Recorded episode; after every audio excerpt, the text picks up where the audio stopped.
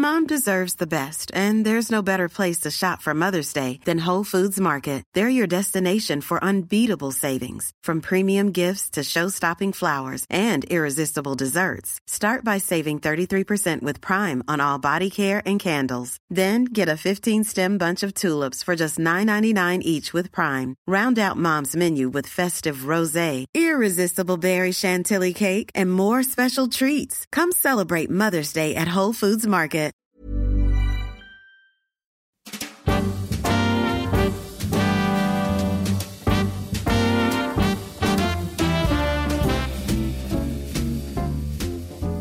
Hello, I'm Clive Anderson. Welcome to My Seven Wonders.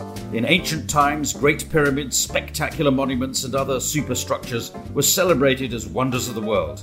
Unlike days of the week and deadly sins, there were always seven of them. More recent Magnificent Sevens have included more modern man made marvels such as Machu Picchu, the Taj Mahal, or wonders of nature such as the Grand Canyon and the Great Barrier Reef. But what are the seven wonders you would put on your personal list?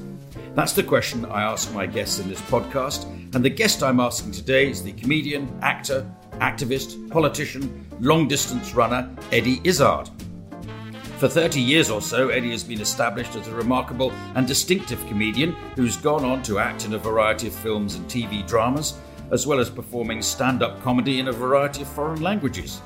Throw in multiple marathons raising money for good causes and being gender fluid even before the term was in common use, Eddie, you are something of a wonder yourself, aren't you? Oh, well, that's very nice of you to say that, um, Clive. I, I, well, actually, you know what? What I've tried to do with my life is I've tried to do things that make that impress me, that astound me, so that I go, "Oh, who the hell did that? Yeah. Oh, that was me. Oh, oh, that's okay. I will spend." Some time with that person because I'm living in their head.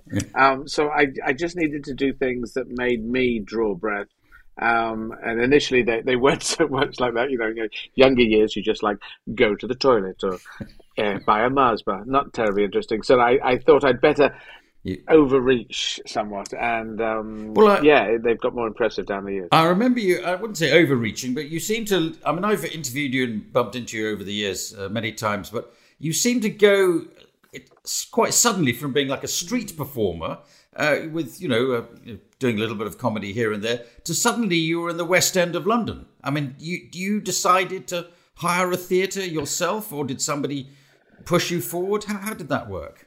No, I pushed myself forward. Well, it's it's, it's interesting analysis. You, analysis. You're the only person who's noticed this thing. I'm kind of military with my career. And when I dropped out of doing accounting and financial management with mathematics at Sheffield University at 19, I thought, right, you know, give me a year or so and I'm on television, going to be doing kind of like the, the route that you came because I was trying to do Footlights and I didn't do that because I decided not to work, which I thought was cooler. So I did my own route and I thought, anyway, I'll get on the television, you know, Edinburgh Festival, it's going to happen. But it just did not happen. And I, well, I did three Edinburgh Festivals doing sketch comedy, uh, trying to be a Monty Python group that get picked up and taken out. And then I, I got dispirited because after three years, no one had paid a blind bit of notice, and we had no reviews that were any good. Yeah. This is a load of shabby old tat, was the kind of the Scotsman review, and it just wasn't going in the way I'd planned in my military brain. Um, I, I spent a year, 1984, just doing nothing, being in London, trying to how do I start? What do I start?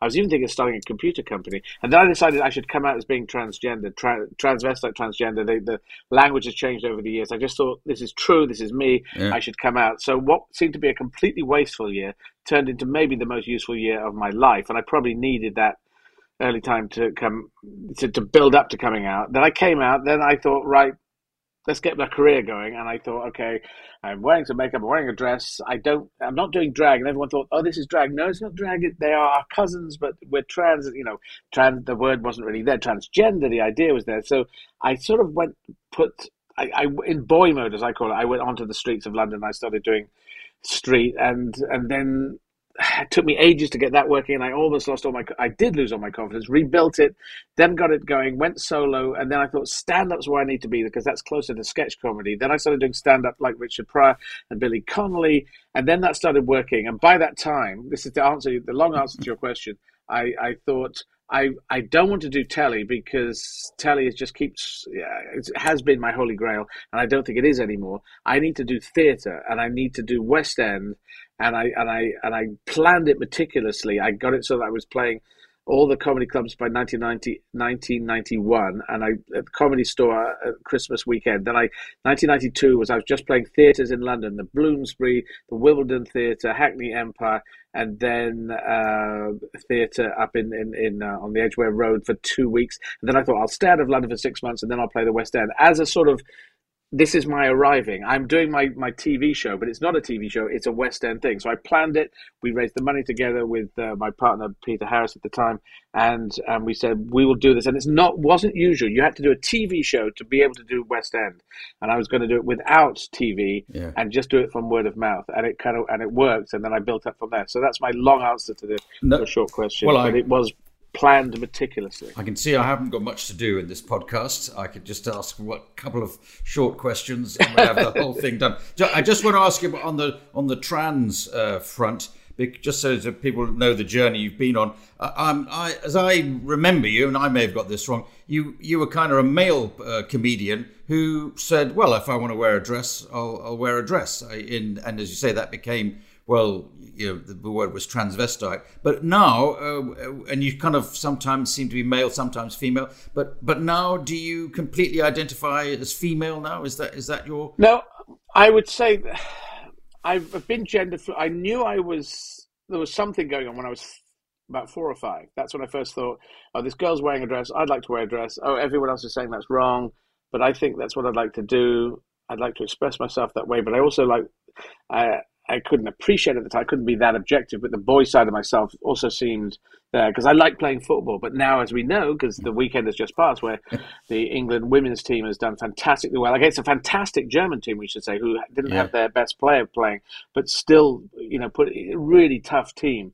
Um, uh, and the England women's team, no disrespect to them, absolute respect to them because it's great. I just love women playing great football, and they can play great any sport they want. They can be in special forces now. They can run countries. They can run businesses. All those things that we that men have been blocking women from do to do, they can now do. So I thought my football playing was a very boyish thing, but in fact, it's a, an athletic thing more than a, a boyish thing. Yeah. So I identified. I, I, I could see this this thing that I wanted to come out. I'll try and make this short so it doesn't go on forever. Um, um, and when I came out, I was trying to put words out that were better than I am a transvestite because that Latin word just sounded so negative, such negative connotations with it. Basically, people thought I was a toxic person, a wrong person. I was outside society. So I was trying to say, look, I'm wearing a dress. Women wear trousers. Why can't I wear a dress? What is the big deal? Mm. So I tried to de escalate it uh, initially. But I knew this definition of trans, transgender, I knew that's kind of where I was. But I am gender fluid. I, I think I have the gift of, of boy genetics and girl genetics. We know that we are girls in the fetus, and then some of us get coded boys. The nipples are there because they could have been breasts. The ovaries become testes. You know, it's all the same human unit. Just some of us go one way or the other, and a lot of us are mixed, and we get obsessed with are you a boy, are you a girl, because we get brought up that way. But tigers don't give a damn what sex or sexuality we are. If they attack us, then tigers are going. It's a very tasty human. Oh. Is it a boy or girl? Is it she, her, he? I don't care. They're tasty. But basically, I'm I'm now just uh, based as a trans woman, but I can express myself as in boy mode if I wish, and I'll play a male role if I wish, because these are my genetics. That's the gift I was given. I've just been honest about it, yeah. and I came out at the same time that Boris Johnson was doing Bullingdon Club, so I tried the honesty way, and he tried the lying bastard way. So, yeah, well, uh, yes, what I say. Yeah. okay, well, certainly as an actor, it uh, gives you. Uh, plenty of flexibility. I, I, I was doing something with you. Uh, I think it must have been before Christmas, and you were definitely, uh, you know, you know, representing yourself as a woman. And then the next thing I saw you on the wearing television, a dress. You were wearing a dress certainly, but the next thing I saw you on television, and you were playing a male part. So you, you know, you've you've got it. Uh, the best of both worlds. Well, I can play male roles and trans roles. Yeah. Well, male roles and trans roles. I think I can do that. Okay. Uh, um, there's a lot of politics obviously swirling around, so I will play trans. I will play male roles, and that's that's that's my area. But like a trans woman role, so that's what I have freedom to do. I feel. All right. Well, look, let's get on to your wonders of the world. Now, your first wonder of the world is the city of Edinburgh. Now, is this the the architecture, the history? Is it the the fringe, the festival, the rock, or the tattoo? What what is it you like about Edinburgh? It it's It's the rock. It's the the center of the of the super volcano. I like this. You see, I uh, you know, I mentioned this thing. I, I wanted to be in the Cambridge Footlights because half of Python went. I thought all of Python went in, but no, half went to the Oxford Revue. So I was obsessed by this. You were in the Footlights, I believe. I was. I, am right in thinking that. Yeah, uh, you're, you're quite right in thinking, but I wasn't in Monty Python, which you kind of have become in Monty, but you've done quite a lot of stage performances and bits and bobs with uh, Monty Python. So you got there uh, right there in the end. I have done bits and bobs with Monty. They are my uh, gods on Mount Olympus. No matter what they do in life, they're all on Mount Olympus, mm. and I am just hacking my way up the mountain, trying to trying to brush dust off their feet. All right. So um, that's how I say. And you guys who went to the Footlights were also like that. So um, uh, yeah. So Edinburgh for me, you see, I, I getting to Sheffield, I wasn't. Uh, in the footlights, but the footlights went to Edinburgh. That, I thought Edinburgh is the important thing. It doesn't matter. I'm at Sheffield, and Sheffield turned into a wonderful place for me, and I had to learn everything myself. But I hitched up from from from Sheffield up to Edinburgh back in January of 1991, and I got to Edinburgh in the I got I actually took the train for the last bit because I was a lazy bastard, and I got there, and Edinburgh was uh, like in a it was probably a February uh, evening, uh, crisp, one of those crisp sort of winter evenings, and everything lit up. The Bank of Scotland lit up, and it just looked amazing. And I walked up, I up to the Royal Mile, and I went and stayed with a friend who was at a, uh, a hall of residence at Edinburgh University. And then I went down to the Fringe Club, the Fringe office the next day to ask Alistair Moffat and Jenny Brown, who were running it, what do I do? How do I how do I get this thing? How do I get my career going? And and Edinburgh just has meant a lot for me. I did twelve Edinburgh festivals over thirteen years. It has this this seven you know seven levels. It's a high rise buildings when there weren't any high rise buildings. It it is part of a volcano. Arthur's Seat is this is the I believe the plug of the super volcano, and um, it's just such mm. dramatic uh, topography. I just uh, I loved it and hated it. To be honest, Edinburgh gave me a tough time. Uh, you know, it took me eight Edinburgh festivals to arrive. Um, or to, to, just to get off the ground, and then about ten to arrive. Really. So, so it's a, it's a mixture of good and bad in terms of what, what you had. Lots of uh, did you get bad reviews, low audiences, people not understanding you, but also moments when things went well and it all clicked into place.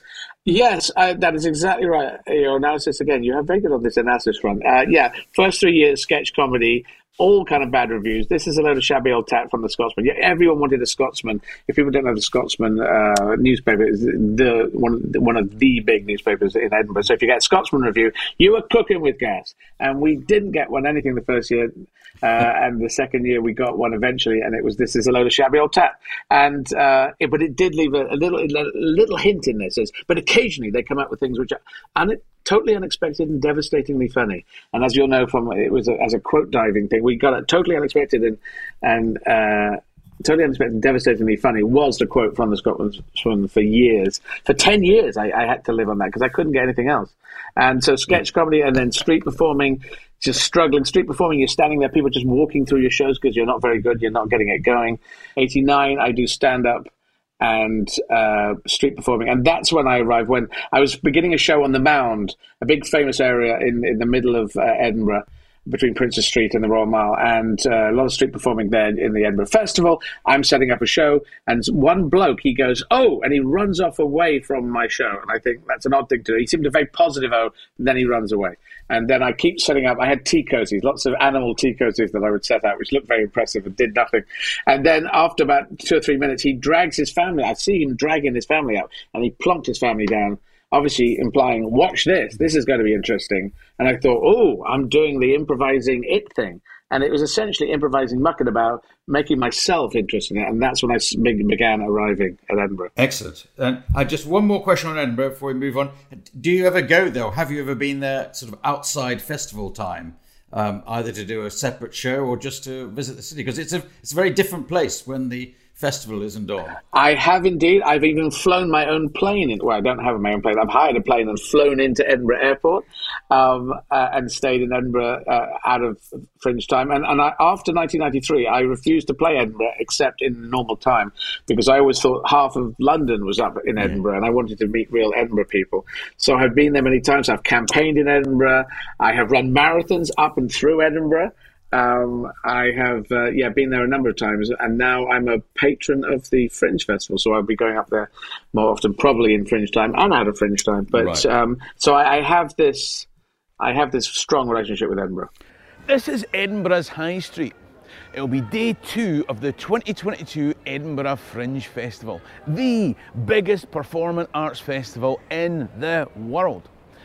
That's the box office of what I'm assured sells more tickets than any other world event, apart from two things the Olympics and the Football World Cup. And this is on every year. Let's move on to your uh, next wonder, which is the song Right Said Fred. The song Right Said Fred, uh, as you will know, probably a lot of people of a certain age will know uh, the great Bernard Cribbins, who's just passed away. Yes. And a salute to Bernard Cribbins here. Great actor, played in many great roles in many different things, including The Railway Children, which is now releasing a, a new one. But anyway, Bernard Cribbins did a song, I think in the 60s, maybe early 70s, called Right Said Fred. There was a band called Right Said Fred named after the song, but that's not what we're talking about here. It's really Right Said Fred. It's about two workmen, maybe three workmen, who are trying to do something in a house and they, they fail to. They drink a lot of tea while they're doing it. Yeah. But if anyone knows the songs, it's kind of a it's a com- comedy kind of song. Anyway, the Izzard family seem to like this. Mum died when we were young. And me and my brother and my father, uh, we liked this song. And it was there, and it was playing on the radio in the 70s. And when my father passed away in 2018, my brother said, We're going to play Right Said Fred at his funeral. And so we thought, this is a, I thought, yes, good idea. As we were going out, have the whole funeral, not religious ceremony. At the end, we walk out to Right Said Fred. Uh, the weird thing that happened, and Dad would have loved this, is the the uh, present presenter, the uh, memorializer who was who was hosting it, said uh, this song obviously meant a lot to uh, Harold uh, Izzard. Uh, right said Fred by Bernard Cribbins, and so we'll now play it. And he, she, she pressed the, well, someone pressed the button. The music started playing. If you can imagine a funeral, I started getting up to leave to encourage everyone to leave now, but then there was saying, no, no, no, we, we've got to listen to the song as if it was a piece of Mozart. And so everyone was listening to Right Said Fred in this contemplative kind of manner. I go, no, this is not how it's supposed to be. And I was I kind of arguing quietly with my brother, shouldn't we just walk? Can't we just walk out? So I, about 30 seconds of sitting there. And then I just, said, we've got to walk out. Otherwise, this is all gone a bit pear shaped. And uh, then we walked out and it was all fine. But I just love the idea that everyone was sitting, thinking about the dulcet tones of Bernard Cribbins singing Right Said Fred. It's just such a silly, funny song uh, to have at the end of his funeral. So that's well, well, that's my wonder of the world. Well, I think that that's a charming uh, reason. I mean, I just uh, so the listeners understand the, the, the where how this podcast works. You had given me a list of your wonders, and you uh, sent them over to me, and that was a a day or two before Bernard Cribbins died. So it was a sort of an odd yes. uh, and I suppose in many ways uh, sad coincidence, but uh, but it's appropriate enough you're able to, as you say, you're clearly thinking about your father, but you're also thinking about Bernard Cribbins now because uh, he's gone away. Um, I've I'm a bit older than you, so I, I, know that it's an older song than you. It's not. It's 1962. I think is when it uh, came out. There used to be lots of songs. Oh, really? Yeah, there was used to be songs like that on the radio. For there was a program called Junior Choice, and um, there was um, sort of, sort of comedy songs that uh, well children like me like to listen to. And it was done specially for us. So there were three wheels on my wagon hole in the ground another bernard cribbins one right yes. Fred, lo- loads of them. And uh, but a very a very uh, interesting one to choose at your uh, funeral because um, right said fred is all about i think it's a piano they're moving around but it could just as well be a, a coffin uh, being carried in an awkward way. So that it might have gone horribly wrong if people had been trying to lift uh, the coffin up at the time the music was playing. But perhaps you'd got beyond that. I, I think you're coming up with the coffin analogy. I think it's still a piano. It's just, it's more the sentiment of the thing. Yes, it could have been a coffin, but it's uh, oh. just more the idea. The cup of tea. Everything goes wrong, and they have a cup of tea. That's a very yeah. British sentiment.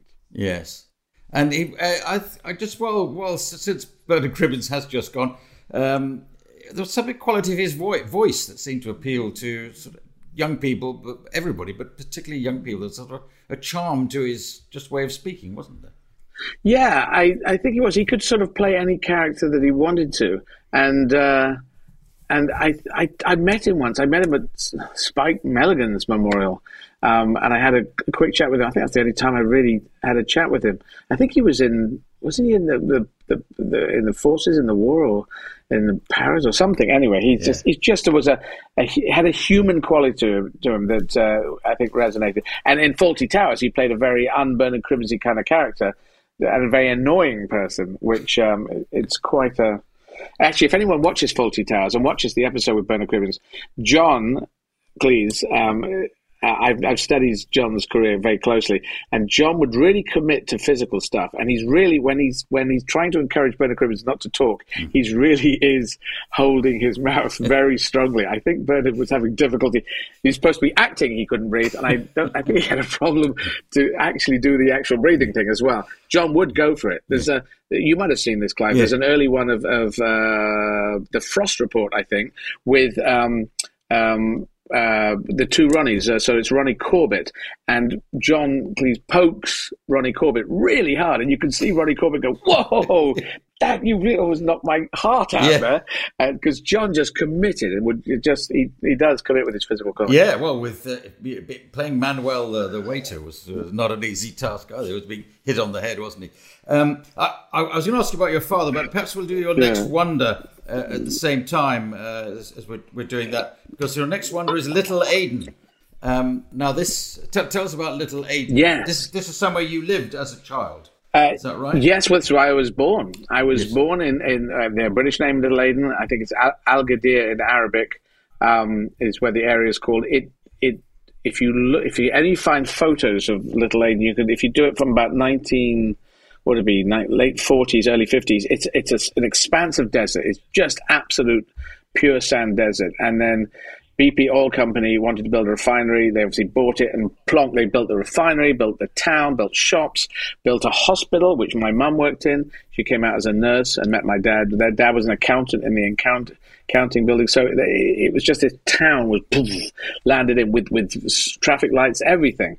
Um, and it's got Cathedral Mount behind it. It's a lunar landscape. Mm. I was born on this lunar landscape, and and it was the, the, dad was there eight years. The family was there eight years. I was only there one year at the end of thing. My brother was born there three years before. Mum was there five years. So it, it means a lot to us. And Aden, Aden is how it's pronounced in Arabic. We, we called it Aden because we couldn't pronounce Ah. I think we British people, as we took Aden, we took it in our colonial way. Yes, we'll have that thing. It's like taking Southampton. We just took a port city because we had a lot of stuff that we got from India, and we wanted to bring it back, and it needed a deep water port. Uh, but they, they built this, the refinery is nothing to do with the history of that, but it's just kind of amazing. The place, it's now uh, run by the Yemeni people, but they're having a civil war. So I, I just kind of got a lot of affection for Aden, what it did for us, for the Izzard family, mm. and, and I try and do as much as I can to help them. But it's, it's kind of an amazing place. We went back there in 2008, so we saw the place where Mum, in, a, in the Little Aden Dramatic Society, played. Um, uh, she did uh, Aladdin, a Christmas panto in 1958, and all these things. All my my performing career comes from mum. All the comedy comes from dad. The performing career comes from mum. So it, it, just meant a lot to us, mm. Little Aden and the city of Aden and Yemen. So you mentioned, so your father was an accountant working for BP and, and traveling the world to the, to that extent. But but you say he was funny. You, you got your comedy from him, and was it, so? Is he like Bernard Cribbins? Was he sort of charming in that way, or making lots of jokes, or, or how did it work? He, Dad, made jokes. Uh, uh, he would. I, I do very similar things to Dad. He would. He would watch. Okay, this is the typical thing that Dad would do. So you'd have something like Starsky and Hutch on, and they're chasing a bad guy, and they get and then they get him, and there's things, and boom, and then this bad guy ends up with his head going through uh, a telephone box through the glass, mm. and he's hanging there, just sort of limp, either dead or very badly injured. And Dad would get up and go go and get a coffee or something, go get a cup of tea, and he, as he walked out, he'd say, "He's not happy, is he?" you know, he'd do these kind of, he'd throw these comments in at the end of this guy, a rag doll hanging out of a broken window. Hey, he's not happy, that guy. Um, so Dad would do the ironic comments. Um, it was like a triple act. I do remember I was, uh, Dad would make a comment, then my brother would make a comment, then I'd make a comment, then Dad, me, brother. It, it, it just, it was like a triple act. I remember phoning someone saying, I was in a triple act a minute ago, and now it's turned into a double act. I could hear them carrying on doing jokes to each other. And then I came back down and went back to a triple act. And it was, it, it's lovely to know that, that, yeah, similar humor. Dad couldn't quite work out how I could make a living out of doing the humor thing, but I think he, I think he was happy about it, if slightly bemused that it actually turned into a living. Well, at least at least you'd done a bit of accountancy along the way, so you could look after your own finances, uh, either in bad times or even more importantly, sometimes in good times, to make sure the money was being accounted for between you and your agent, manager, uh, production company, or whatever it is. Yes, I would. You would think that I would. I am actually. I am a natural accountant. This is the slightly scary thing, or that's the scary thing, or sad thing, or whatever. But I can add up. I don't actually spend a lot of time doing it. But actually, I'm now doing a performance of. Um, uh, uh, Great Expectations, a one woman performance of Great Expectations, playing 21 of the 28 characters in Dickens's great masterwork. And it's because of my natural accounting brain that I did this. It's uh, your um, accounting brain I, told you it's cheaper to have one person performing all the parts and then all the parts played separately by, by um, actors needing pay. Well, that's no, that's a good point. You would think that, but this is actually quite beautiful because normally an accountant in a in a project, you know, film project, whatever, would say, you know, look, cut down the thing, less budget on this, don't do that. But but it was spun around on this. I this is the, the, my little tiny story is that I, am severely atypically dyslexic, so I don't read because it takes me forever. I audiobook everything, and then I realized I'd never read a work of literature, so I thought why don't I pay? Because audiobooks are on the rise now and podcasts, as you're doing one right now. Why don't I get a company to see if they might pay me to read a work of literature? Mm. And I'm 150 years to the day younger than Dickens. So 7th of February 1812, 7th of February 1962. So I thought, let's go with Dickens. What do you guys think? This this company uh, came out and said, we'll, we'll, we'll back you. You know, it's, it's not a huge amount of money, but it's, but it's great. But they paid me and they said, do Great Expectations. Uh, it's a, it's a, one of the top books of his. And once they paid me, I had to do it. Mm. So the money forced me to read the book. Yeah. This is the beautiful thing. I sat for 20 hours, it's 20 plus hours of book, and I sat there for three weeks in the thing reading all, every single word of Great Bit of Expectations because I was forced to by myself which I just thought was kind of beautiful. And then I started doing a performance to back up the audiobook that's there. So mm. it's it's I, that all comes from this accounting part of me saying this is the way to get you to read a book. Well, that's a brilliant brilliant way to do it. Though of course Dickens has lots and lots of characters, and if you're putting on a voice for each character. To, uh, you've got to remember because they come back again. You know, 150 pages later, um, then you know how you know you're, I don't know, who, are we dealing with? Greta Peggotty or somebody. You've got to remember what voice you had to put on. No, I that's absolutely true, Clive. But um, I do because uh, I must admit there's no particular character in this that goes away and doesn't come back for 800 pages. Um, or if they have, I've done them a lot at the beginning and then they come yeah. back. So if it's Joe Gargery doing that, or if it's if it's Magwitch going, oh, do you know what you'll do? I'll cut your throat. I know that I've got to stay in there. And when he he does, he actually he doesn't come back to ages. And yeah. what he does is, my boy, my boy, you know, um, trying not to do Fagin there, but uh, just uh, yeah, you, you, you do have to try and that that is a thing. Try to keep the characters. Um, yeah. Together. I, the last time I had a conversation with you, I, th- I think you said you were doing a one-person Hamlet. Um, so is this is this a yes? Is that is that a project as well? Are you got a lot of one person projects if you're yes they all go ahead. I'm calling them one woman uh, projects because it's because I'm a trans woman. Well, as a trans woman now, but um, well, it, yes. I mean, no one would. I was trying to play do uh, Shakespeare. No one was. I wasn't top of the list, obviously, as a trans person and uh, ex street performer comedian, having come from accounting. I'm not the top of their list of. Come on, let's get this person to do Hamlet. And I thought I'd like to lead up to Hamlet, but I just thought let's let's just go for it and it's it's not the right way to go about it. But I'm we're doing open rehearsals. That's the interesting thing. So people have come along. I, I did Act One out of the five acts, and then people came along Q and A. What bits do you like? What do you hate? Uh, are you are the characters confusing? And so we're building it up that way, doing open rehearsals, which they do in opera.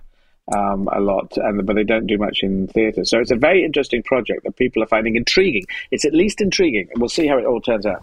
To be or not to be. That is the question.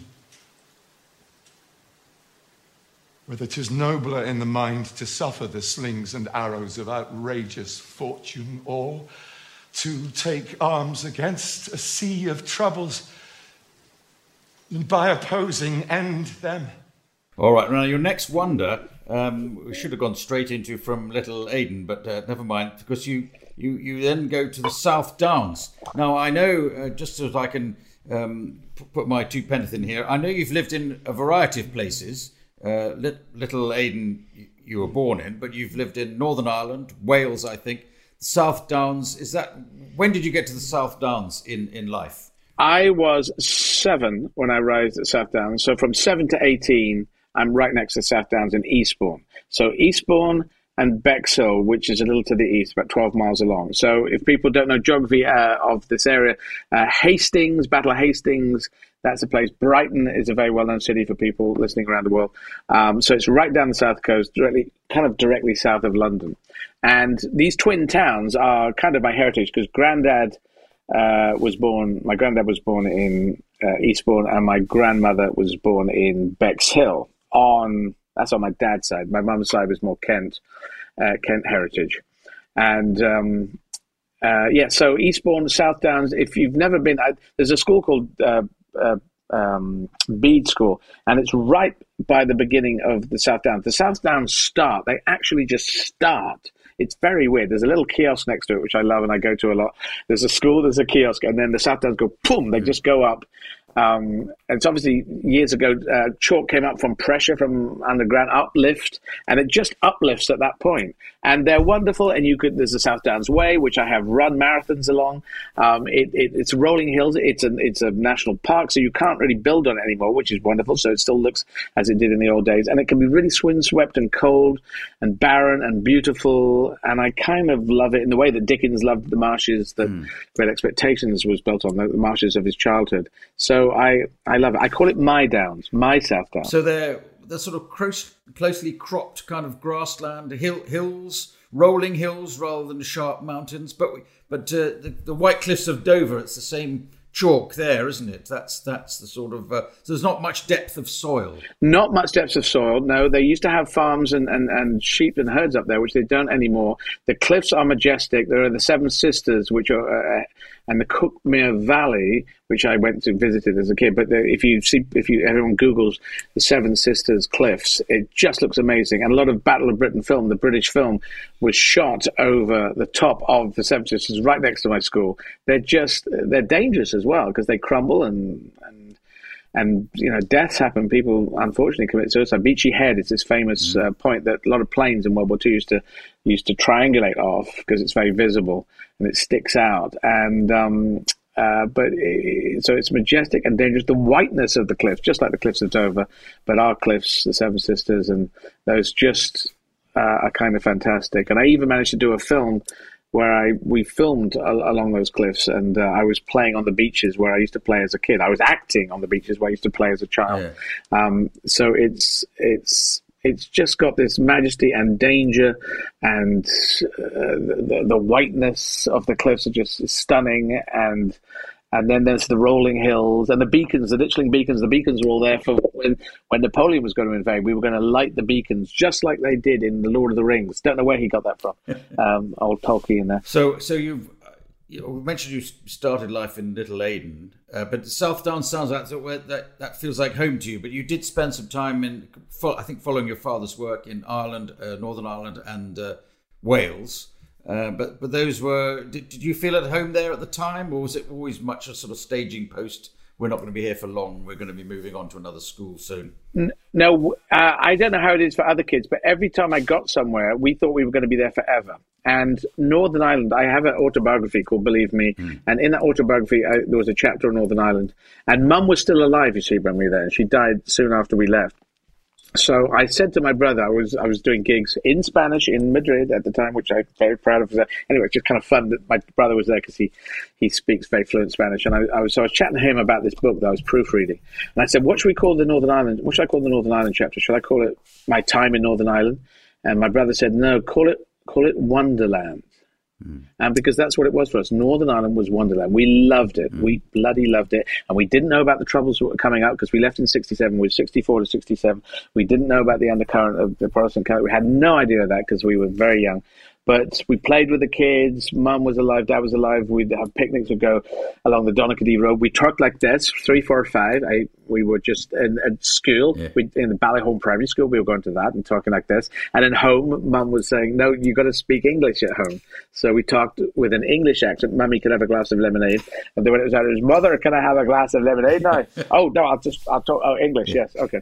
So we didn't we didn't switch languages, but we switched accents, which I didn't know until after dad passed away, he'd told uh, a work colleague who told me when I was touring in New Zealand that dad had listened to us through the front door talking with Northern Irish accents outside the door, which is wonderful. Sure, that's uh, turned out to be a useful thing. You've got a, a fund of accents. But you mentioned in passing that you you've done stand-up comedy in different languages. Sometimes, if, if I got this right, even in languages you don't really speak, you've you've worked out a way of delivering. This this is another of the extraordinary things that you do, Eddie. Well, the, my brother came up with this technique. Like Spanish, I, pre- I have pretty good French now. And if you've got pretty good French and you've got English, then Spanish is quite grabbable. Yeah. You know, French is difficile, facile, and in Spanish it's uh, fácil, difícil. So with, with you know ths rather than so they're close, but sometimes the words are completely different. But it, it, just feels quite grabbable. And so what he's the idea we came up with was to backfill the shows. So I went out and my first gig in Madrid, I did 58 minutes in English, and then I said gracias. And now on uh, my uh, uh, the, the bath, I, I, can't remember what the, the thing is for for uh, the encore. Um, but I said, now I'm going to do an extra bit in Todo en Español. And I did two minutes, dos minutos Todo en Español. So that was my encore the first day. The second day, I did cuatro minutos Todo en Español. Then, then uh, seis minutes, six minutes, then eight minutes. I kept adding two minutes from the back until I had 15 minutes of English and 45 minutes of Spanish, and I learned it all phonetically. Yeah. Um, but I, you know, I could go Los Leones. Los Leones is the lions, uh, you know, and if you know lions, and you know in French it's Les Lions and Los Leones. You know, it's not too far away. Yeah, so yeah. I can, no, Eddie, I'm going to, interrupt. Eddie, I'm going to interrupt because I, we all do this. We all try and work out a way of speaking in a bar, in a restaurant, amongst friends, even at a yeah. dinner party. But comedy is the is, is quite a subtle use of language. It's it's often the last thing you can get in another person's language. a, a play on words, a very specific reference, getting the word exactly so that everybody in the audience hears it at the right time. That's a that's a that's a big challenge, isn't it? To be able to do um, comedy in somebody else's language. Yes, it is, but I'm very positive on Europe. I, I, believe in making connections rather than breaking connections. Half our country wants to break, and half our country wants to make connections. The only way forward for humanity is forwards uh, by getting to know each other, living together, working together. So I was putting my money where my mouth mm. is, and whatever the, the obstacles, I was going to go for it in French, and then German, then Spanish, then Arabic, and then Russian is my plan. And uh, the two of the things you said, the play on words. I don't do any plays on words because they don't work. They don't translate very well. So I, I actually block coming up with English stand up, English speaking stand up that is a play on words. And the other thing is references. The references trip you up. So if I'm talking about Curly Wurlies and uh, Edwina Currie, it's uh, and John Major and that relationship and sitting on the 159 bus to Streatham, it's not mm. going to play well in Malaga. um, because they're going to go, "What's that bus? Where is Streatham? Who's?" Uh, I don't know these old politicians of yours, and I don't know the Curly Wurly. But if you introduce them like story technique and say, "I'm Curly Wurly," or in French, I just, "I'm Curly Wurly," say, "I'm, I'm bâton," say, "I'm briquet de, de de nougat, de chocolat," and then you say, and then then you can hit someone with it, and je le frappe, je l'ai frappé avec un uh, Curly Wurly, and then that, then they know, oh, you're hitting him with a Curly Wurly that you talked about earlier. So you can do anything. It's just all you got to do is put the effort in. It's time and effort, and I will put the time and effort in.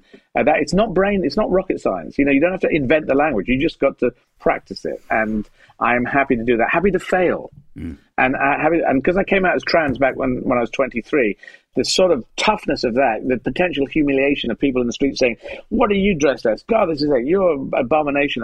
Going through that thing and learning to be stoic about it means that I can now go through languages mm. and things and they say, this is, you're not good at Spanish. I said, no, but I will get better. Yeah. I will improve.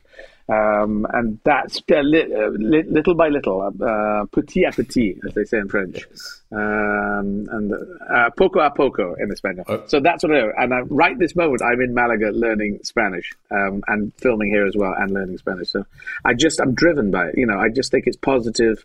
It makes hands reaching out. Can we learn from you? Can you learn from us? But, uh, I love that. Uh, the word driven, really, I think you've used it about yourself before, but it certainly is a word that would apply to you. Driven to speak in other languages, perform in other languages. You're, uh, the, the, let's talk about the, the marathon just uh, briefly.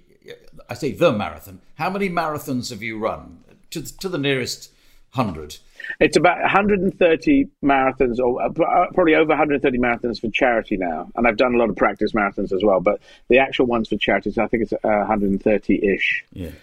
But you do them, you know, strings of them. most people, when for people first started doing marathons, you did, you know, you're 26 miles wherever it is, and you collapse on the floor and take three weeks to recover and six months to talk about it and another six months to get ready to do another one. But you do them the next day. You do do a marathon, then wake up and do another one. I would say it's easy, uh, Clive, but it is it isn't because every time I do a new set of marathons, I do when I start off, I think, how the hell did I do this last time? Mm. Um, it is a determination in my head, but um, that's it. And other people have done more marathons and faster marathons, so I'm not special in this area, but I am determined. And if I I do this trick that I tell people I'm going to do it, and then I get a film company to film yeah. it, and then you'd better do it. Otherwise, it's very it's very embarrassing. Yeah. British don't like being embarrassed. Oh, I, I, said I was going to do this, and I actually did half a marathon and then gave up. Yeah. That's too embarrassing. So uh, I use British embarrassment to actually get 43 marathons done in 51 days. That was the first one, and then it was 27 marathons in 27 days in South Africa and then 29 in Europe and marathons on a treadmill. Oh, very bad. And tough to do marathons on a treadmill. Well, 31. Well, they all sound tough to me. But when the very first one you did, did you come from a background of long distance running? Were you cross country champion at your school in on the Downs or in or in County Down? You know, where, the best I ever did, Clive, was I came fifth on a on a race on the Downs, and I remember my I was at a boarding school after Mum died for twelve years, and I remember the housemaster standing at the top of the hill on the Downs, going, "Oh, well done, Izzo. What are you doing?" Here? It's kind of like, "What are you doing coming fifth? I think I was coming fourth, and someone was just actually passing me, which was slightly annoying. But um, uh, and my dad also, I'm quite similar to my dad. He said he once won a cross country thing when he was a I think he was in the Navy at the time. But anyway, it's so it's no no one likes cross country running. At, at school, I hated the idea. Yeah. But I love football, but I didn't like endless running. But if you do it for charity, if you say you're going to do it, you have to do it. And it's quite a thing to do a marathon. No one quite, well, a lot of people don't quite know how long a marathon is, but um, they know it's tough. And so you do one and then you do one. I never go very fast. That's my trick. Never very fast. All right. So then I keep energy ready for the next marathon the next day and then the next marathon the next day. And that's how I get them done. And it's, it's, it's great at the end. I don't like running. So it's still you had to hope that your knees can cope with it. You're you're you're not going to get blisters. You're not going to you know run out of stamina. You, you can't have known really this was a, a definite that you're going to manage to do it. But uh, as I say, is it sheer determination? Yes, it is sheer determination. That, but that's not something I invented, and a lot of people in life have done sheer determination. The guy who fell down that crevasse and caught out um, what's the, that the yeah. whole film about it? The guy fell down a crash and he went down to go to yeah. get out, and sheer determination. And it's a human. It's a, actually it's an animal condition, and uh, we know that animals, dogs have done it, and they've walked all the way back home. Um, we see we see it in some YouTube video of a load of bulls who are attacked by lions, and then the bulls come, uh, the, the buffalo come back, and then they, they get the young buffalo back from the lions. Um, it's it's yeah determination and willing to be embarrassed or screw up or things to go wrong and just carry on.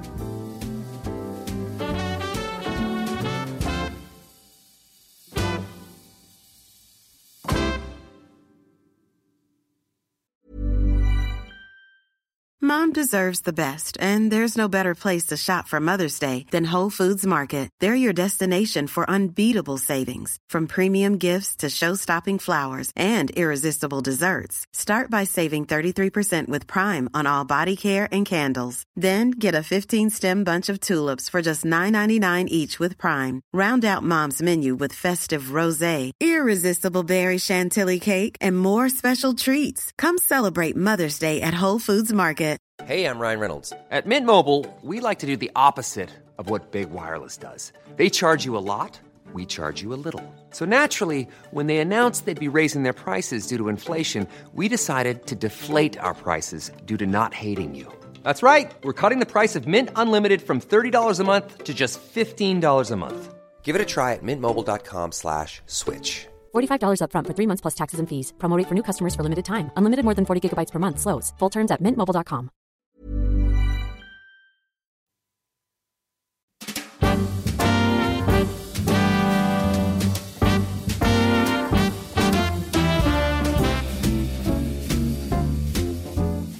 Let, us go on to your fifth wonder, which is high heels. Yes. Well, as someone who always wanted to wear high heels, it, it's interesting the history of high heels. They because a, a an average male person around the world would say, well, women are naturally uh, um, tuned, naturally born and uh, into into the idea that they could wear high heels, which isn't the case. Some women will never wear high heels, don't want to wear them at all. A lot of women wear them when they're younger, and then wear them less and less. Um, they're kind of fun, they're kind of sexy. Uh, they make your leg look more feminine, but I like them, and I since like, once I came out, I could buy them. Um, my feet are quite small, so I can just buy regular shoes. And but the the actual architecture of it is kind of amazing. How the hell? I don't know what they quite do inside the heel to make the heel stay there without just busting off. Mm. It is amazing. So people I just I find them fascinating because uh, they it was the dandies. It was the dandies around the time of the Prince Regent who started wearing high heels. The men were wearing apparently to keep out of dirt in the road, which doesn't make any sense. Because, but I think to ride horses, it's they're very good for, for riding horses. But I just think they're kind of amazing, and uh, and people will spend certain amount of dollars, pounds, euros, whatever to to, to own a pair and uh, and I go through a few pairs because I kind of wear them to death. Yeah. But I just um, I love them, and I just think they look very elegant. Well, they look elegant, but if if we're talking about high heels, you know, stiletto-y kind of, you know, those very high thin heels, they they to the non-wearer. Uh, they do look a bit uh, dangerous. You know, there's an accident. There's an accident waiting to happen to get stuck in a crack in the pavement, to, to fall over and twist your ankle. Yes, Have I you had any problems like that? And Absolutely. One of the earliest times when I was coming out when I was 23, there was a corner shop opposite me. And uh, and I, I I didn't have the guts to tell the people in the corner shop that I went in every day to get cigarettes because I was a smoker at the time. I didn't have the guts to tell them I was now trans. I was out, and I was walking past them, but they, they, were on the corner. It was a corner shop, so their door was always they left it open in the spring, summer, autumn, and they could sort of see everyone in, who was going past them. And one day, I got my heel caught in a grating right opposite that. Only about you know four or five days after I'd come out, and I was going, "This is not the place to get your heel caught in the grating." And I've got it caught in other gratings, and and you and then you, you walk forward and your shoe comes off. So it's not a perfect deal. And some women will say, "God, stuff this. I'm not going to wear that." But um, I like them and I've got the hang of wearing them. You just have to walk slower. I walk on cobblestones too. Mm. Up in Edinburgh, it's full of cobblestones, but you just just have a slower, more languid walk. Mm. And if you wish, you anyone's allowed to wear anything. This is a total clothing rights for all men and all women and all citizens of the world. That's what I say. No, no, so wear what you want. I'm, I'm, I, I follow that. Ginger Rogers, when somebody was praising Fred Astaire and her company, she famously said, "Yeah, well, I did the same as him. Only I did it going backwards wearing high heels. So she was stressing there that uh, you know dancing has its complications, yeah, not just uh, walking. Uh, but I suppose if, uh, if, if to, to, stress the fact that you're you're you're trans, you want you want to look as would it be fair to say as feminine as possible, or to have have something like high heels on, which you know, makes the point rather than well, in a way, uh, Clive, I have said that if I looked if if people looked at me and thought, well, that looks like a woman just immediately as you look at it. Uh, look at it, look at that person. Mm. Uh, this is me in this case. Uh, then I could wear anything, and, and everyone go, "Well, this is a woman here," and, and that would be fine. But um, my, I do feel my legs because I've run a lot of marathons. I, I think they're kind of you know young footballers' legs or older person's footballers' legs. I don't like my calves. I feel they're too built, and with a heel, it just elongates that look, and it just works better. Um, mm. So even my training shoes have high heels in them. Right. I, am just as a word of advice, I'd, it strikes me a bit easier not to wear high heels, but not to do marathons either. Then your legs might wither away a bit or stop being so well structured. I think maybe I shouldn't do any of the things I'm doing, and then I just wouldn't like myself so much. So I I I am happy with myself because I'm doing these difficult things. Not the high heels thing is just my my choice, my choice, and at some point probably the heels will get lower, but they're not that high. They're only four and a half inches because men do say every high heel shoe is a six inch heel, and no one can wear no woman or man can wear six inch heels. They unless you have the front built up as well. It's only four, about four, four and a half you can get to before it gets impossible to walk in them. Just so you know.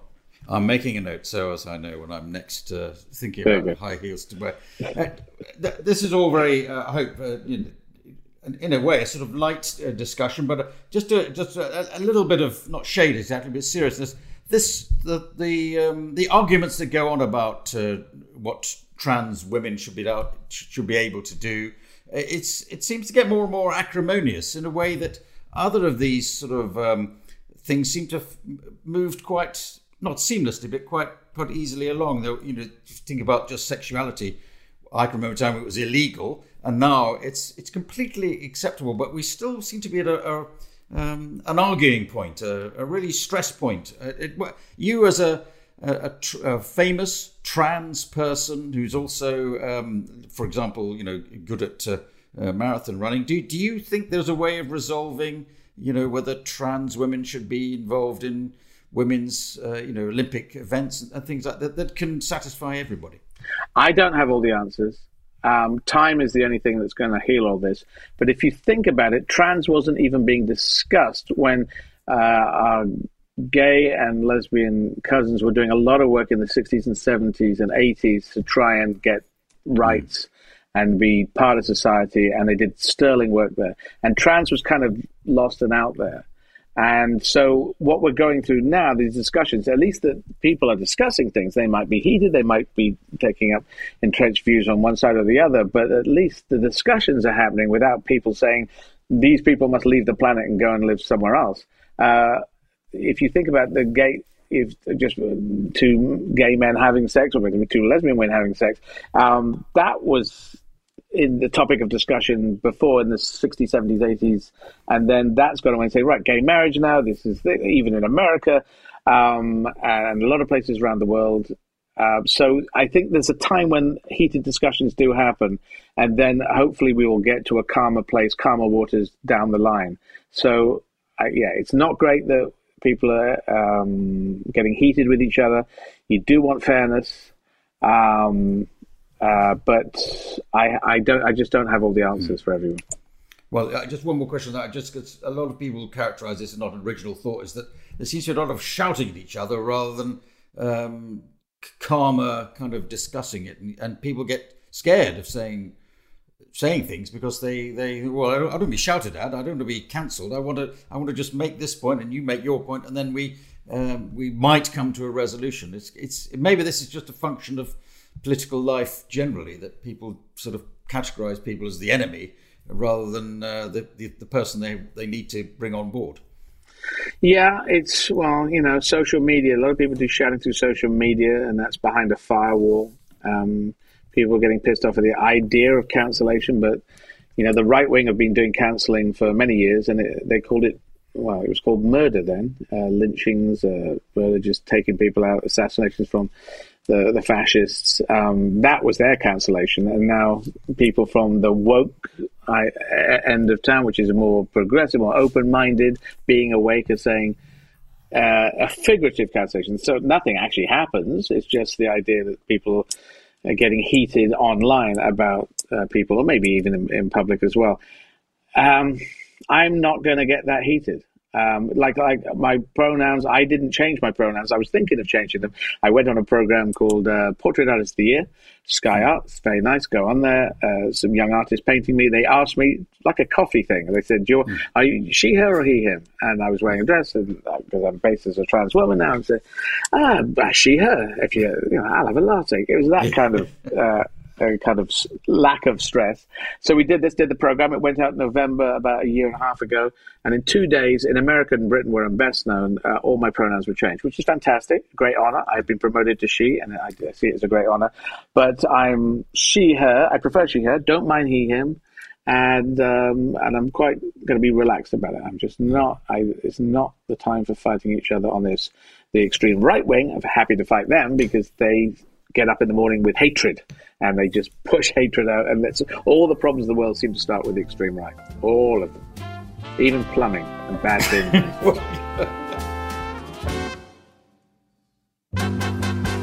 Right. Now, uh, your sixth wonder it takes us into what strikes me a different area altogether roundabouts. Why are roundabouts the wonder ah. of your world, is Eddie Izzard? Well, I was talking with my Spanish teacher, Maria, just this morning, just before this interview, and she likes roundabouts as well.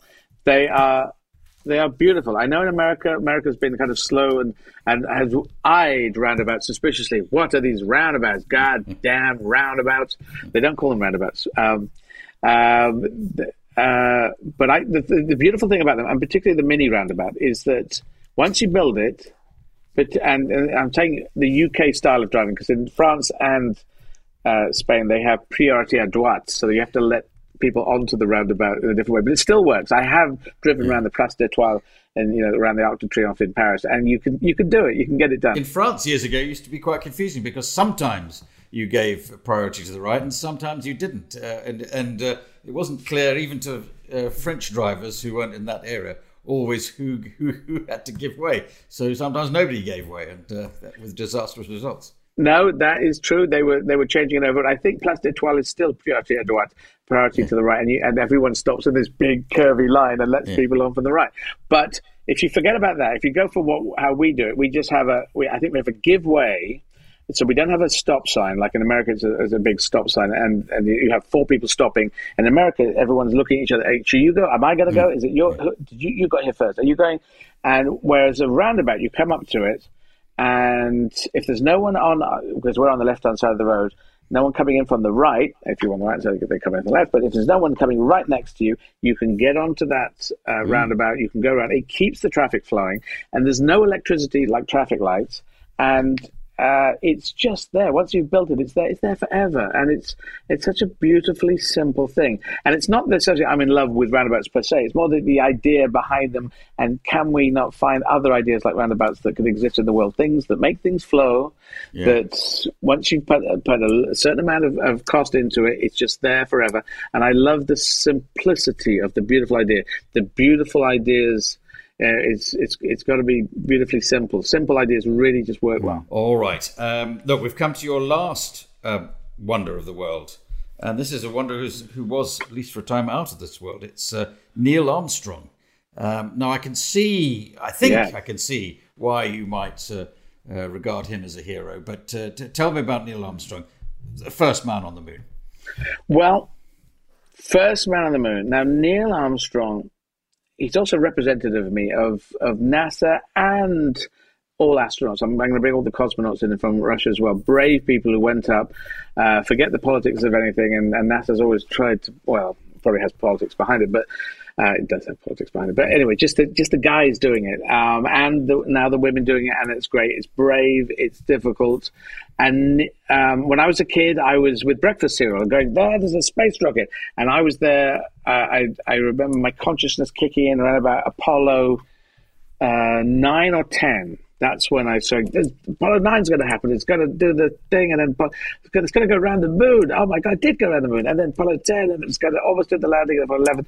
And, and I was in Bishop Stortford when Neil landed on the moon with Buzz Aldrin and Michael Collins going around in the command module. And it just meant a lot to me because it was us doing it. It was us. In fact, it was them, but them, they, they, they actually said, Michael Collins said, we decided to leave the American flag off the, the mission patch because we wanted to do it for the world. And that's kind of beautiful. That's kind of, that is absolutely beautiful. And the thing about Neil was his, his, his he was obviously ambitious, determined, but calm and he survived a Mercury mission where where the gimbal started going out and they started spinning like crazy, and he he kept his his coolness so that he could switch off and keep going through the switches until they worked out what the hell was going off. And in the end, he had to end the mission and and use start using the engines for for re-entry and to keep that cool and do that and apply that to.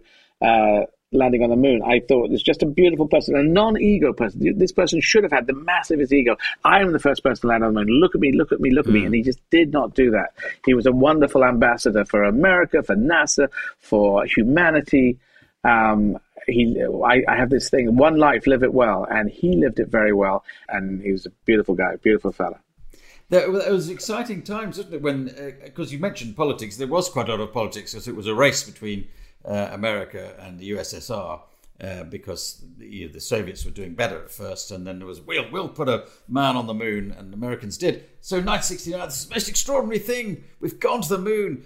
Three years later, the last person to go to the moon, who's called Harrison Schmitt, uh, went to the moon, and that's it. We've stopped because it didn't lead anywhere. Just going to the moon turned out to be that was it. That was the that was the trip. Uh, people thought, oh, we could possibly build things on the moon or Mars, but we, we it's really highly unlikely. Or we might find uh, aliens. Well, it's not happening. They're too far away, even if they exist. So that was the high point of excitement. I think the late '60s, early '70s, like like for music, it was the high point of uh, pop music and uh, space travel. For, yeah, well, Woodstock was happening just at the time that uh, they were stepping on the moon. Uh, I do believe, and uh, yeah, but it was it was the if you take all the politics out of it, you take the feats of endurance from um, um, from the great Russians who, who landed on the uh, well didn't land who did, who did the first orbits, the first man in space, first woman in space, very early first woman in space. Uh, you just got to remove all the politics of it and take the bravery of these people. Uh, and the, you know the computers were like the computers; they, they, had the memory size like we get a little computer that does adding up that you put on a ruler these days. And yes. so it's just it was it was beautiful. And even though it was because Kennedy pushed for it because Russia was so far ahead in his space race, it still counts. It still means something. It still furthered. It, it was a shining example of what humanity can do. And uh, for a brief moment, a lot of people around the world were saying, We are working together towards something. We are trying to improve life for everyone. And that, that's the only way forward. This century, the 21st century, I believe, is the coming of age of humanity. And we're going to, this, this century, we will make it a fair world for everyone. Or I unfortunately think we're going to wipe ourselves off the planet. So we've got these two futures. Mm. And I think the, the, the people, all the astronauts, and all, everyone in the International Space Station, all about working together, live together, work together, some shape or form, learn as much. Can we learn from you? Can you learn from us? This beautiful idea of humanity, we can go forwards and try and make things better. Or there's this other idea of lying in politics, attacking wars, take things down, uh, all the hellish things of humanity which come from certain leaders. And if you think about it, it's only about 10 leaders in the world that are dragging humanity down. And probably nearly everyone else is trying to just move things forward. So we just got to try, keep going forward. This century will be the coming of age for us, I believe. All right. Well, well you're, you're, you're very optimistic in a variety of ways there, but yeah, uh, there's 10 leaders, are gonna, if you got rid of those, there'd suddenly be 10 uh, uh, wonderful people to take over. I'm not, I'm not sure about that, but uh, uh j- just uh, we're, we are coming to the end of the list of wonder. But but we've we're straight into politics there. Now you have po- political ambitions. I don't know where they are at the moment. I think there was you were going to be mayor of London. You're going to be an MP. You're going to be prime minister. You're going to be where where where do your ambitions now lie? I am pushing to be an MP. I was trying to be an MP in the last general election, and I'm hoping to be an MP in the next general election. And I will try very hard to get there and hope the people of the constituency I'm going for will elect me. So I'm very serious about it. I've said it since 2010, quite categorically. So I, uh, you haven't asked a question like that, but some people have said, so is this serious? Are you? Really? Yes, I've said since 2010. How? It's 12 years now. I just, yeah. I, I, I go towards things quite slowly but deliberately. As you can see, my marathons are slow but deliberate. I get, I get it done in the end. But I just don't believe that, you know, Boris Johnson got to be prime minister from lying upon lie upon lie upon lie, and Trump still floating around as a as lying balloon. It's just very weird. Uh, we seem to be heading. Some of us, are, uh, those kind of leaders, are saying, "Let's go back to the 1930s and try that again," and the rest of us saying, "No, let's go forward to the 2030s and be more enlightened."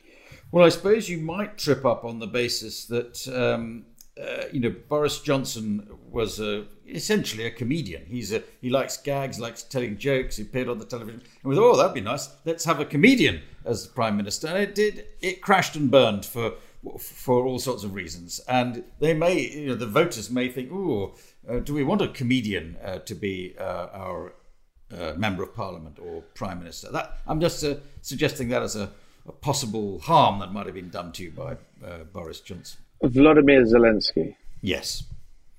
Okay. So there, you there you go. You've dealt with have that. I answered you? Yeah. yeah.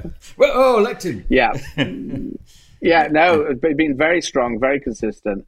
And um, it's not the jokes that, in the end, the Tory party itself uh, took out uh, Boris Johnson. The Tory party said, look, we will not allow a person running our, our party and our country to lie more than 5,721 times. They said that's the line. It's a red flag. Yeah. And you've crossed the 5,721 and Yeah. that's it. And you're out. Yes. Um, 5,721 strikes and you're out. I think was the line that they said from the leader of the of the house, and uh, so that's it. It just it was he was always lying on the next line. We say, what about the last line? Oh God, we got to deal with this next line. um, and he's still trying to hang around there. He's still hanging on Barnacle Boris. Um, it's yeah, but Brexit has happened. Yeah, I don't. I don't want you, this your seven wonders to just uh, just to concentrate on uh, kicking a man now he's gone or appears to be gone. Um, you've you're done your you've set out your very interesting set of seven wonders, and it's led to this uh, discussion. So, you- so you may well be a member of parliament, but is, would would that be the limit of your ambitions, or would you hope to progress in the the Labour Party? Uh, to be leader of the Labour Party, lead, or, or or can you never say that as a politician? You've always got to say, "Well, I'm happy in whatever role I've got at the moment, and we'll see what comes uh, later on." I think you, with the second part of your question, you have covered it. it's just you, you, you know, you can't go in there. You're an idiot if you're going and saying, "Oh yes, yes, yes." No, I want. I don't mind who's running the gig. I don't mind who's running the gig. I, I just want us to go more positive, more enlightened, more live and let live, make connections rather than break connections. Um, I want t- 7.8 billion people in the world to have a fair chance in life. So, but I'm not desperate for that thing. But I want to help. I like. I'm happy to be a team player, and I'm happy to come up with visions of you know coming out as trans back in in '85. 37 years ago, I had a vision that surely there's a better place we can get to. What was that vision? If they'd say, Eddie, what is what is the plan? How do you see it all playing out? I don't, I didn't know, but I just thought there's something better than this. Um, and so, you know, d- learning languages and performing in, in stand-up, you say it's, it's a tricky thing. It is a very tricky thing. How did I do it? I'm improvising now. Improvisation en français. Uh, in auf Deutsch Improvisation. And, you know, uh, that's, that's, that's Spanish. That's. And, um, and I'm trying to do that in, in Spanish as well. But I don't know quite how it all plays out. But I go for it. I'm positive. It's a, it's an open thing, and I'm trying hard. I'm doing open rehearsals in of, of Hamlet in Shakespeare, and people are finding it intriguing. So I will I will take the brickbats, and people will shout horrible things at me and whatever. But I'll keep going on because I'm trying to be positive, and I want us all to do well. You know, for the we're for the many, not for the few. That's that's what I'm going to keep fighting for. Uh, Eddie, look, it's been uh, as usual fascinating to to talk to you and to listen to you. Um, I um, I have to choose the wonder of wonders from your list of seven.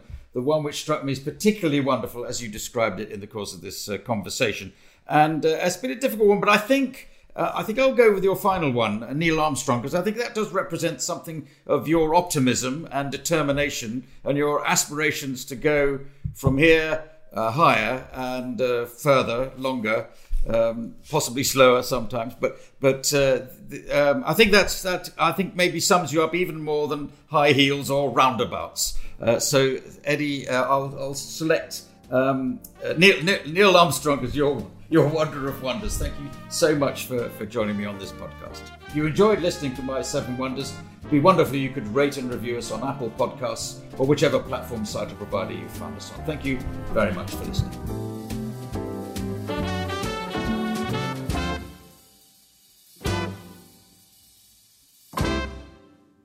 My Seven Wonders with Clive Anderson is a stack production. in association with Alaska TV and powered by the ACAST Creator Network.